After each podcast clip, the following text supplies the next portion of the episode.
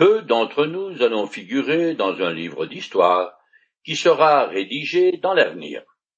Cependant, il existe un moyen simple d'avoir un impact dans le monde et sur sa génération, et qui a immensément plus de valeur que d'avoir un encart ou même plusieurs pages dans une encyclopédie. C'est le cas du chef juge Gédéon qui, il est vrai, figure aussi dans certains livres d'histoire. Rien ne le destinait pourtant à figurer parmi les héros de la foi, car il était, somme toute, un personnage très banal, mais qui devint extraordinaire grâce à sa consécration à l'Éternel. S'il ne lui avait pas obéi, personne n'aurait jamais entendu parler de lui, et il aurait disparu dans les oubliettes de l'histoire sans laisser de traces. Tandis qu'aujourd'hui, il est l'un des personnages les plus intéressants de l'Ancien Testament. Et pourtant, ce n'est pas un homme imbu d'un courage ou d'une foi à déplacer les montagnes. Au contraire, il était du genre craintif, un peu comme moi. Alors, vu que je me trouve très ordinaire, son histoire m'encourage. Je commence à lire le chapitre 6 du livre de Juges. Les Israélites firent de nouveau ce que l'Éternel considère comme mal, de sorte que l'Éternel les livra au pouvoir des Maniadites pendant sept ans. L'oppression des Maniadites fut si dure que les Israélites s'aménagèrent des abris euh, dans les cavernes, les grottes et les endroits escarpés des montagnes. Bien sûr, le cycle commence comme d'habitude par l'idolâtrie des Israélites. C'est une vieille rengaine, et on a la fâcheuse impression que le disque est rayé. Les Maliadites sont un peuple de nomades qui ont Abraham pour ancêtre par sa seconde femme. Ils sont les premiers à utiliser à grande échelle des chameaux domestiqués, ce qui leur permet un rayon d'action de cent cinquante kilomètres par jour, et donc de faire des coups de main loin de leur patrie, qui se situe du golfe d'Aqaba, sur la mer Rouge. Les Maniadites sont aussi des ennemis héréditaires d'Israël. Avant sa mort, Moïse reçut l'ordre de l'Éternel de les punir, et ils furent alors décimés. Mais cela fait maintenant plus de deux siècles de cela, et les voilà qui refont surface plus méchants que jamais. Ils apparaissent toujours en cheville avec un autre peuple, et cette fois-ci, ce sont les Amalécites. Ceux-là sont des cousins proches d'Israël, mais aussi des ennemis jurés. Ils avaient attaqué l'arrière-garde du peuple hébreu lorsqu'il venait tout juste de sortir d'Égypte. Ils s'étaient récemment alliés au roi moabite Aiglon, qui fut tué par le juge-chef Éhoud dont l'histoire est dans le chapitre précédent. Au fil des siècles, les Amalécites ont subi plusieurs défaites cuisantes aux mains d'Israël, et ils seront finalement totalement rayés de la carte par Saül, le premier roi d'Israël. Je continue. Chaque fois que les Israélites avaient ensemencé leurs champs, les Maniadites venaient les attaquer avec les Amalécites et d'autres tribus nomades de l'Orient. Ils établissaient leur campement dans le pays et détruisaient les récoltes jusqu'aux abords de Gaza. Ils ne laissaient aux Israélites ni vivres, ni moutons, ni bœufs, ni hommes. En effet, ils arrivaient en grand nombre, comme des sauterelles, avec leurs troupeaux et leurs tentes. Eux et leurs chameaux étaient innombrables, et ils envahissaient le pays pour le ravager les Israélites furent réduits à une grande misère par les Maniadites, et ils implorèrent l'Éternel. Les Amalécites avaient l'habitude de s'allier avec ceux qui envahissaient le pays de Canaan. Ici, ils font cause commune avec les Madianites. Ces deux peuples sont nombreux et voraces. Chaque fois qu'il y a une récolte en vue, ils rappliquent en bande de maraudeurs et pillent tout ce qu'ils trouvent. Les Israélites sont faibles à cause de leur idolâtrie, et ne peuvent donc que subir. Périodiquement, ils doivent abandonner leur bourgade située dans la plaine pour se réfugier dans les montagnes, ce qui explique la présence d'habitations troglodytes sur les collines des territoires d'Éphraïm et de Juda. La vie est rude. Alors, dans leur détresse, les Israélites se souviennent du Dieu de leur père et l'implorent selon le cycle habituel. Cependant, ils ne font même plus le lien entre leur détresse et leur idolâtrie. Il faudrait qu'un prophète vienne pour leur mettre les points sur les i. Je continue. Lorsque les Israélites implorèrent l'Éternel à cause des Madianites, il leur envoya un prophète qui leur dit Voici ce que déclare l'Éternel, le Dieu d'Israël. C'est moi qui vous ai fait sortir d'Égypte, de ce pays où vous étiez réduits à l'esclavage. Je vous ai délivré des Égyptiens et de tous ceux qui vous opprimaient. Je les ai chassés devant vous, et je vous ai donné leur pays.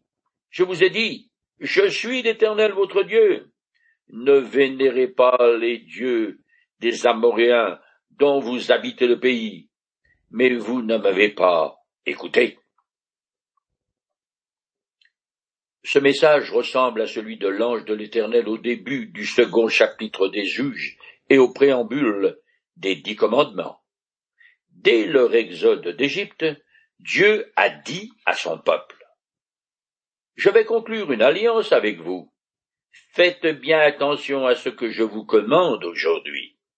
Je vais chasser devant vous les Amoréens, les Cananéens, les Hittites, les Phérésiens, les Éliens et les Yébousiens. Gardez-vous bien de conclure une alliance avec les habitants du pays dans lequel vous allez entrer. Ils deviendraient un piège au milieu de vous. Au contraire, vous renverserez leurs autels, vous briserez leurs stèles, et vous abattrez leurs pieux sacrés. Vous ne vous prosternerez devant aucune autre divinité, car le nom de l'Éternel, c'est le jaloux, un Dieu qui ne tolère aucun rival. Mais après avoir partiellement obéi, les Israélites ont choisi d'asservir les Cananéens restant à des fins mercantiles plutôt que de les chasser. Ensuite ils se sont mélangés à eux, et dans la foulée ont adopté leur idolâtrie. Je continue le texte. L'ange de l'Éternel vint s'asseoir sous le chêne où se trouvait Ophra, dans la propriété de Joas, un homme de la famille d'Abiézer. Gédéon, un fils de Joas, était en train de battre le blé dans le pressoir raisin pour se cacher des Madianites. L'ange de l'Éternel lui apparut et dit, L'Éternel est avec toi, vaillant guerrier. Le chêne d'Ephra, un lieu inconnu, est un arbre sacré qui est mentionné plusieurs fois dans la Genèse et aussi dans le livre du prophète Osée. Le pressoir utilisé par Gédéon est une cuve creusée dans le sol pour fouler le raisin. Elle est probablement enterrée. Gédéon s'en sert pour battre un peu de blé en cachette des maraudeurs. Cette forme de battage convient pour de faibles quantités de grains, car d'habitude, ce travail se fait par des bœufs qui tirent une herse dans une aire sur une colline afin de profiter du vent qui emporte la balle.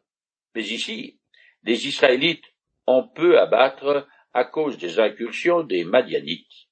L'ange de l'Éternel apparaît sous la forme d'un pèlerin de passage qui par hasard atterrit chez Gédéon, en le qualifiant de vaillant guerrier. Il se moque un peu de lui car il est planqué sous terre pour se cacher des Madianites. C'est en même temps l'ange est sérieux et annonce la raison de sa visite. Il prophétise la délivrance que Dieu va accorder à son peuple par Gédéon. Ce dernier est de la tribu de Manassé, qui est établie dans une plaine fertile au pied des montagnes. Apparemment, c'est cette tribu qui est la cible privilégiée des pilleurs. Je continue. Gédéon lui répondit, De grâce, mon Seigneur, si l'Éternel est avec nous, Pourquoi tant de malheurs s'abattent-ils sur nous? Où sont donc tous ces prodiges que nos pères nous ont racontés, en nous disant que l'Éternel nous a fait sortir d'Égypte? En réalité, l'Éternel nous a abandonnés et nous a livrés au pouvoir des Madianites. Alors l'Éternel se tourna vers lui et dit, Va avec cette force que tu as et délivre Israël des Maniadites. N'est-ce pas moi qui t'envoie Ne te moque pas de moi, dit Gédéon à l'ange. Je n'ai pas le cœur à plaisanter parce que Dieu nous a abandonnés. Là, il se trompe complètement, car ce sont les Israélites qui ont rejeté l'Éternel par leur idolâtrie, et non le contraire. Cela dit, il est bien vrai que Dieu a retiré sa bénédiction à son peuple, mais il ne l'a pas délaissé pour autant. La preuve est qu'il vient chercher Gédéon pour le délivrer. L'ange révèle alors sa véritable identité en ordonnant à Gédéon de passer à l'action. Cet incident fait penser à Moïse, quand l'Éternel lui est apparu dans le buisson ardent et lui a dit Va donc maintenant, je t'envoie vers le Pharaon pour que tu fasses sortir d'Égypte les Israélites, mon peuple. Je continue. Mais Gédéon répliqua, De grâce, mon Seigneur, avec quoi pourrais-je délivrer Israël? Ma famille est peu importante dans la tribu de Manassé, et moi, je suis le plus jeune des fils de mon père. L'Éternel lui répondit, Je serai avec toi c'est pourquoi tu battras les Madianites tous ensemble. À l'idée de s'attaquer aux Madianites, Gédéon a froid dans le dos et ses genoux jouent les castagnettes. Il est sûr qu'il signera son arrêt de mort. Il faut se mettre à sa place. Alors il répond quelque chose comme Je n'en crois pas mes oreilles. Ce n'est pas possible que tu sois en train de me demander une chose pareille. Nous vivons dans la peur et devons nous cacher. Notre tribu n'a rien de remarquable. Ma famille est insignifiante, et tu as choisi le plus petit cadet de la place en venant t'adresser à moi. Pourtant, on contraste une certaine hésitation chez Gédéon, car par son vocabulaire en hébreu, on sent qu'il commence à prendre conscience de la nature extraordinaire de son visiteur. Mais comme Moïse, en son temps, il cherche des excuses pour ne pas se retrouver en guerre contre un ennemi supérieur. On peut se demander pourquoi l'Éternel a choisi Moïse ou Gédéon, qui ne demandait rien à personne et qui n'avait surtout pas envie de se battre. Dans le Nouveau Testament, l'apôtre Paul fait état d'un grand principe divin. Dieu ne choisit pas en fonction des critères humains, il n'a que faire de ceux qui se croient forts ou talentueux. Le passage. Considérez donc votre situation, frère. Qui êtes-vous, vous que Dieu a appelé à lui? On ne trouve parmi vous que peu de sages selon les critères humains, peu de personnalités influentes, peu de membres de la haute société. Non, Dieu a choisi ce que le monde considère comme une folie pour confondre celles qui se prétendent sages. Il a choisi ce qui est faible pour couvrir de honte les puissants. Dieu a porté son choix sur ce qui n'a aucune noblesse et que le monde méprise, sur ce qui est considéré comme insignifiant, pour réduire à néant ce que le monde estime important. Ainsi, aucune créature ne pourra se vanter devant Dieu. C'est en raison de leur insignifiance beaucoup de prophètes et de personnages bibliques ont été choisis par Dieu. Ensuite seulement, après avoir obéi au Seigneur, ils sont devenus très grands. C'est autant vrai dans l'Ancien que dans le Nouveau Testament. Les apôtres, par exemple, n'avaient rien de brillant. Ils ont cheminé pendant trois ans avec Jésus, ils l'ont vu à l'œuvre jour et nuit, mais n'ont jamais vraiment compris sa mission. Pierre, leur porte-parole, s'est mis plusieurs fois dans l'embarras parce qu'il parlait avant de réfléchir. Quant à ceux que Dieu a choisis alors qu'ils occupaient déjà une position privilégiée, ils ont dû passer par des épreuves terribles et humiliante avant que le Seigneur ne les utilise à son service. Ce fut le cas de Moïse, élevé dans la cour de Pharaon, et de Saul de Tarse, qui devint le grand apôtre Paul. C'est vrai que ce dernier, comme tant d'autres, fut exécuté sous l'ordre de l'empereur Néron, et que d'un point de vue humain, et selon les apparences, le despote a gagné la partie. Mais l'histoire a rendu son jugement. On appelle son fils Paul ou son chien Néron. Nous avons l'occasion de rencontrer un à un tous ces grands hommes au fil des pages des textes sacrés. Je continue le texte. Gédéon lui dit, Eh bien, si réellement tu m'accordes ta faveur, prouve-moi par un signe que c'est bien toi qui me parles. Ne t'éloigne pas d'ici, je te prie, avant que je sois revenu vers toi avec une offrande que je te présenterai. J'attendrai ton retour, lui dit-il. Gédéon rentra chez lui, apprêta un jeune chevreau et prépara des pains sans levain avec trente kilos de farine. Il mit la viande dans une corbeille et le jus dans un pot, puis il apporta le tout à l'ange de Dieu qui se tenait sous le chêne et le lui offrit. L'ange de Dieu lui dit, Prends la viande et le pain sans levain et dépose-le sur ce rocher, puis verse le jus par-dessus. Gédéon obéit. L'ange de l'Éternel avança le bout de bâton qu'il tenait en main et en toucha la viande et les pains sans levain. Une flamme jaillit du rocher et consuma la viande et les pains sans levain. Puis l'ange de l'Éternel disparut à ses yeux. Gédéon n'est pas encore sûr de l'origine exacte de ce promeneur. Alors il demande sa carte d'identité. Il veut voir avant de croire. Moïse avait également bénéficié de preuves tangibles de la présence et de la puissance de l'Éternel. Mais en attendant, que la situation s'éclaircisse. En obéissant aux règles d'hospitalité orientale, Gédéon prépare un festin. On s'aperçoit que malgré les temps difficiles que vivent les Israélites, Gédéon s'en tire plutôt bien, car la quantité de vituailles qu'il apprête est impressionnante. Cependant, il ne s'attend pas à ce que son hôte transforme son offrande en holocauste. Mais c'est là le signe qu'il demandait, car ce feu qui jaillit et la disparition soudaine de l'ange prouvent que ce promeneur solitaire est Dieu en personne. Je continue.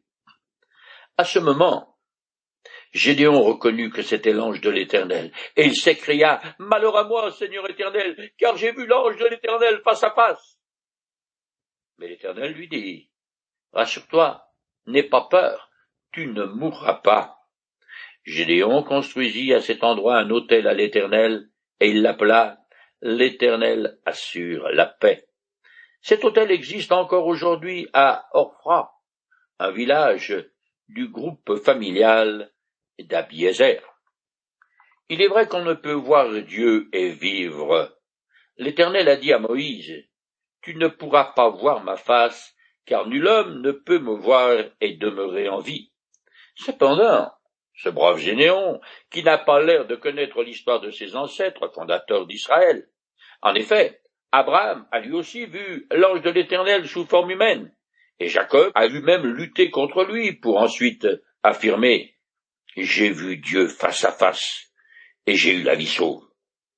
C'est la manifestation du Créateur dans sa gloire que l'homme ne peut voir, mais une simple représentation humaine et visible ne dévoile rien de sa personne. Cela dit, Dieu rassure quand même Gédéon, qui, décidément, ne s'attendait pas à une journée aussi chargée d'émotions fortes. Le texte ne précise pas la méthode par laquelle l'Éternel s'adressa à Gédéon, mais il s'agit probablement d'une voix. Je continue. La nuit suivante, l'Éternel dit à Gédéon, Prends le jeune taureau de ton père et le second, celui de sept ans. Démolis l'autel de Baal qui est à ton père et abat le poteau sacré qui est dressé à côté. Puis tu bâtiras un autel bien aménagé à l'Éternel ton Dieu au sommet de cette colline. Tu prendras le second taureau, et tu l'offriras en holocauste, en utilisant comme combustible le bois du poteau sacré que tu auras abattu.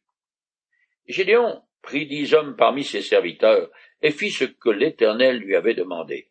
Mais comme il n'osait pas agir en plein jour par crainte de sa famille et des habitants du village, il l'opéra de nuit. La mission de Gédéon commence par l'exécution d'un ordre auquel Israël a désobéi, celui de détruire les formidables structures qui constituent les autels consacrés aux idoles cananéennes. C'est aussi un jugement contre le père de Gédéon et des villageois idolâtres. Il s'agit d'un travail colossal, ce qui explique pourquoi Gédéon a besoin de dix serviteurs pour l'aider. Le texte souligne bien, et même de deux traits que Gédéon a la peur au ventre. Il fait ce que l'Éternel lui a commandé, mais il est très mal dans ses sandales et transpire à grosses gouttes. Tandis qu'il démolit l'hôtel du village, qui a élu domicile chez la propriété de la famille de Gédéon. On constate, par la suite, que son père jouit d'une grande autorité dans ce village, et donc il fait partie des anciens, des chefs, mais d'autre part, il semble avoir attribué les idoles sur son nom. Mais d'autre part, il semble avoir abrité les idoles sur son terrain sans grande conviction, car il prendra tout de suite la défense de son fils. Il faut aussi noter que malgré sa frayeur, Gédéon obéit, de nuit certes, mais il obéit quand même. Il me fait penser à Nicodème, qui lui aussi a choisi la nuit pour parler avec Jésus, parce qu'il craignait les pharisiens. C'est vrai, mais il a quand même fait le déplacement et il est allé vers Jésus en toute bonne foi.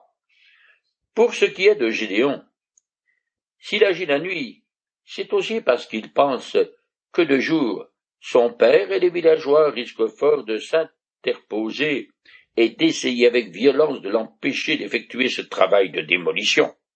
La situation risque alors de très mal tourner et immanquablement conduire à une confrontation meurtrière avec l'intervention possible de l'Éternel et la mort de tous les idolâtres israélites, y compris les membres de la famille de Gédéon. La déchéance spirituelle avait contaminé tout le monde, ses proches, le village, presque tout Israël. Les deux principales divinités cananéennes étaient Astarté, déesse de la fécondité et de la guerre, et son mari Baal, le maître des orages qui assure les puits nécessaires aux récoltes.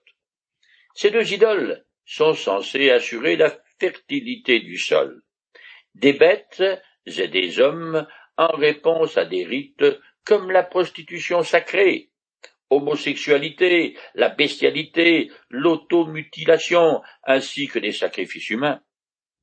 Le poteau sacré que Gédéon doit détruire représente la déesse de la mer Achéra, une des dames de compagnie d'Astarté, pourrait-on presque dire. Une fois la démolition accomplie, Gédéon doit aussi construire un autel bien aménagé, c'est-à-dire avec des pierres naturelles comme base selon l'ordre que l'Éternel a donné à Moïse quand il a dit Si vous me construisez un autel en pierre, vous ne le bâtirez pas en pierre taillée, car en taillant les pierres au ciseau, vous la profaneriez. Tous ces matériaux proviennent de l'autel consacré à Baal, le taureau qui doit être sacrifié et engraissé depuis ces temps déjà est réservé à l'idole Baal, mais il devient un holocauste offert à l'Éternel. Gédéon s'inscrit dans la pure lignée de Moïse et de Josué, des hommes qui démontrent leur foi en l'Éternel par leur action, même si leur émotion ne suit pas toujours. Gédéon dénonce et s'attaque de front à une idolâtrie grossière à laquelle s'adonne le peuple choisi ce qui est une véritable honte. Dieu sait très bien ce qui est en l'homme. Si quelqu'un lui obéit tout en transpirant et avec la peur au ventre, Il n'est ni surpris, ni fâché, mais reconnaît son courage et l'inscrit sur la liste des héros de la foi. C'est le cas de Gédéon, parce qu'il a mis sa confiance en l'Éternel, ce qu'il a prouvé par son obéissance.